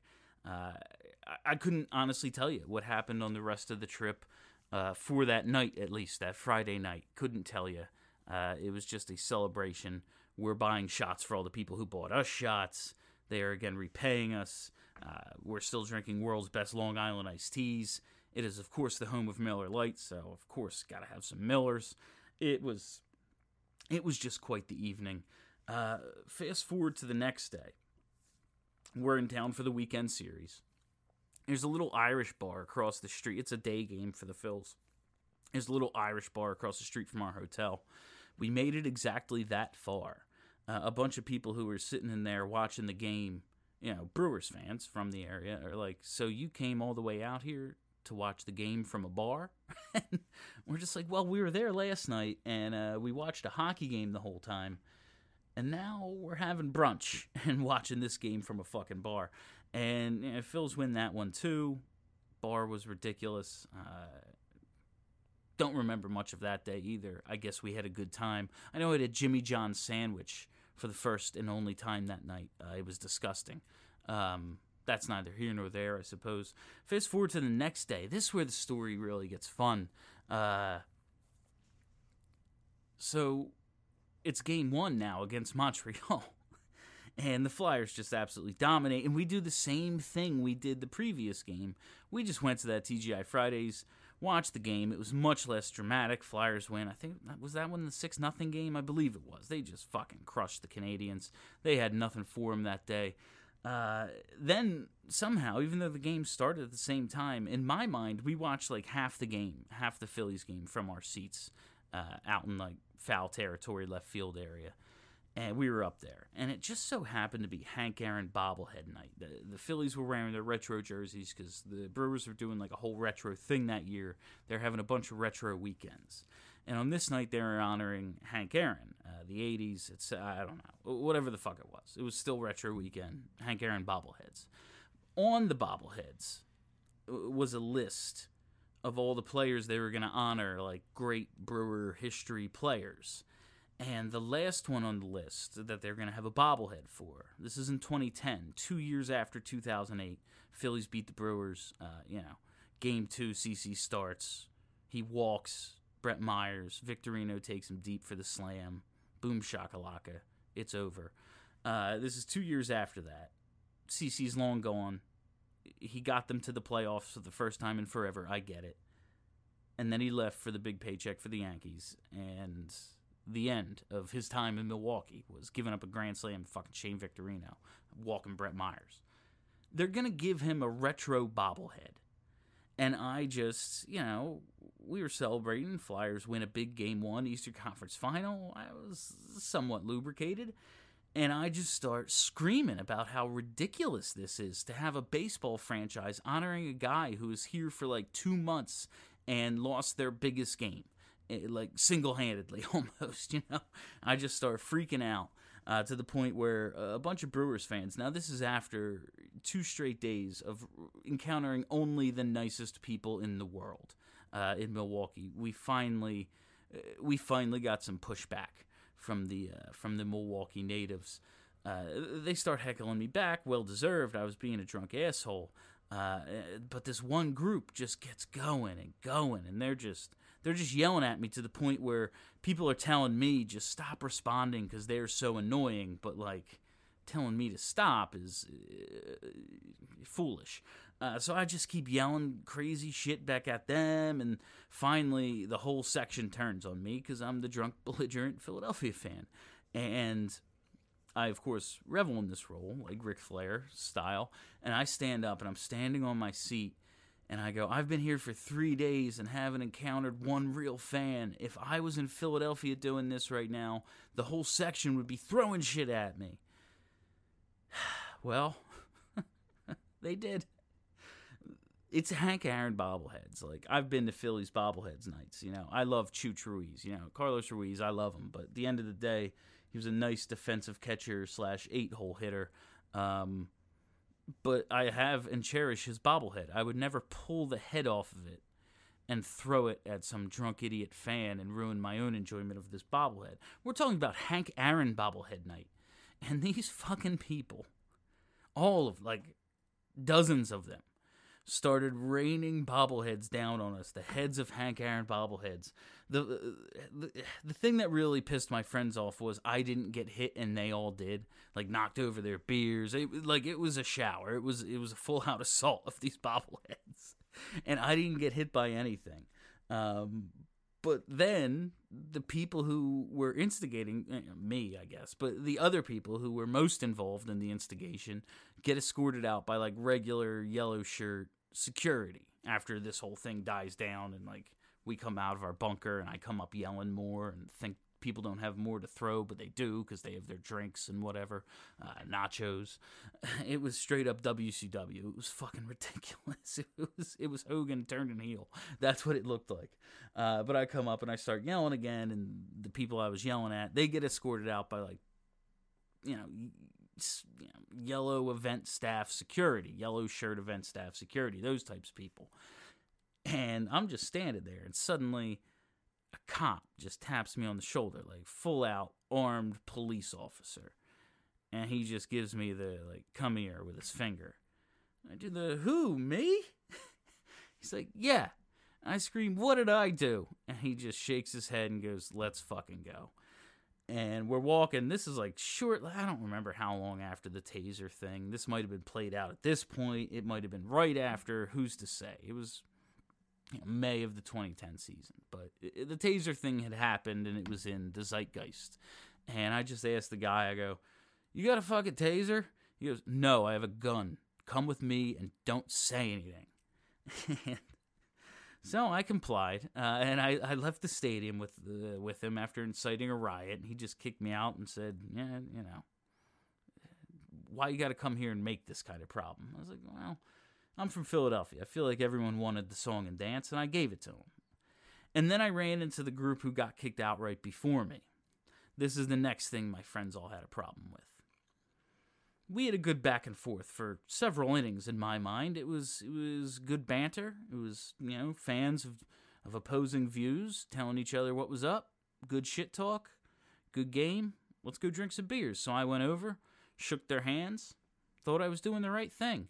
At this point, all my friends who had followed me out to ensure I wasn't being like taken away by the police uh, wasn't under arrest. He just escorted me out and told me to leave. Uh, but they followed, you know, they're good friends, and they saw me shake these people's hands. And we had just left this game, game was still going on. They did not forgive me for that. So we went to the bar, uh, and I had to buy every round of drinks that night. Uh, from then on out, we left the game early. It was my fault, and it was a big group of us. I think there were, I said like 12 or something earlier. That sounds ridiculous. I think it was eight think it was two rooms, four apiece. That's how we traveled. You know, we weren't luxurious at the time. All right. Uh, so that's that story. That was Milwaukee. Uh, that was me at my at my best and worst. Uh, I don't know if this was any. I don't know if this was interesting or funny. I don't know if I told it too monotone or not. I, I probably did. Um, sorry about that. But uh, w- what do you want to talk about now? Because, man, I am just sitting here thinking about the possibilities for this Flyers team, and I am fucking excited, man. Like I'm being a fucking flyer right now. Uh, the retro, I, I, I tweeted this. I think I said it on the show. I got the uh, I got the reverse retro. I got an Oskar Lindblom, and I'm uh, the first day I got it. I was like wearing it around the house like a little fucking kid. Like uh, Ava was like, "Take that off. We're eating dinner." I was like, "Oh right, I am a goddamn mess." but I'm just so excited for this upcoming season and, and the possibilities of it. I know it's an abbreviated season. I know it's going to be a fucking shit show, especially in the beginning. Uh, you know, football had its ups and downs. Baseball had its ups and downs. They eventually got through it. Uh, but I'm just excited for this era of Flyers hockey and thinking about what this team could be. Like, Lindblom, it seems like they expect him to come back at full strength. Imagine if they have that guy back in the lineup. You know, uh, fucking if one of Morgan Frost or Nolan Patrick turned into a little of what we think they could be, let alone both. Imagine if both of them are like 75% of what we think they could be. My God, this team could really do it. Carter Hart, we talked about that top 25, under 25 ESPN list. Like they have Carter Hart in the conversation with the Marners and Rannins and Heiskanens of the world, Quinn Hughes. That's how he's viewed. Uh, if he takes this next step, this team is just going to be something, man. It's. It, uh, can they win the cup? Do you think? Do you think this is the actual team that could do it? Like this year, shortened season, thrown it back to '95. You know, they had that shortened season uh, with the lockout. Lindros wins MVP. Flyers win the division. Of course, they lose the Eastern Conference final to the fucking Devils, who win the cup. But what if it could be that type of year for this Flyers team again? Just everything coming together at this time. Sean Couturier, this uh, continues to dominate. Giroux, just this a like a final peak season. You get what you want out of JVR. You get what you want out of Kevin Hayes. TK takes the next step. Uh, Sanheim, Provorov, and Myers all take a next step. It's so many what ifs, but they're all within the realm of possibility. I don't know how you can't be excited about this upcoming season. And then the even deeper, like, what if Scott Laughton is.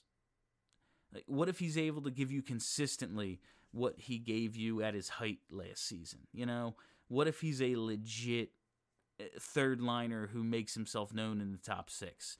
It, it could be such a versatile lineup this year. Uh, just really looking forward to it. And I know I'm rambling now, but uh, it's not something we get to analyze, you know, each week on the show, an individual part of the team. I try to keep a theme of the show. We talk about the veterans, we talk about some young guys. Um, and you, you, you get looking into each, okay, they're really good here, but micro, you, you get into their flaws too. When you just take a step back and look at what this team has, it's fucking exciting, man. All right, so I hope you enjoyed everyone else's, uh, and if they're more after mine, I don't know. I assume I'm last because I'm the last one turning it in, but I could be at the beginning, I could be in the middle, I don't know. Uh, but I, I, hope you enjoy everybody's drunk history flyer stuff. Uh, it's fun to do this kind of thing. I put mine off. It's not as good as I wanted it to be, but I think I told a pretty good story, uh, even if you know, whatever. If it sucked, it's free. Get over it. Uh, but here's something I want out of everyone, everyone listening. What I want everyone who made uh, who made it through this far into the drunk history episode. You're probably one of our best listeners, so I want to be able to feature you on uh, on this show. I want to record or I want to put together uh, all your fan stories, the Philadelphia Flyers fan stories that you will tell your kids, that you will tell your grandkids about being a Philadelphia Flyers fan, what it means, why, uh, what got you, what just uh, the the ultimate Flyers fan moment for you. I want to put these stories together and I want to put them out uh, on the podcast feed uh, as a special New Year's episode uh, sometime in the new year. I'm not saying New Year's Day I'm going to get around to doing this, uh, but email a short, a shortish, tell a good story, you know, uh, a shortish recording to Broad Street Hockey Radio at gmail.com. That's Broad Street Hockey Radio at gmail.com. And tell me your fan story, man. I want to put a bunch of these together uh, and just put it out, out on the podcast feed. Now, of course, uh, if for some legal reason, you know, we can't have non employees, unpaid people on the uh, whatever on the podcast feed. If I'm stopped from doing this somehow, such is life.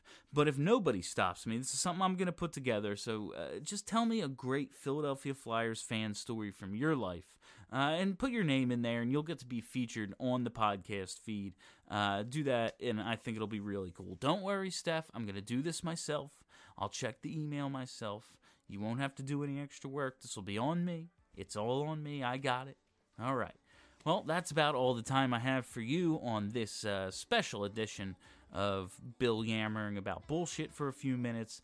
Uh, thank you all for hanging out. Thank you for listening. Subscribe to Broad Street Hockey Radio, and uh, fuck, Happy New Year.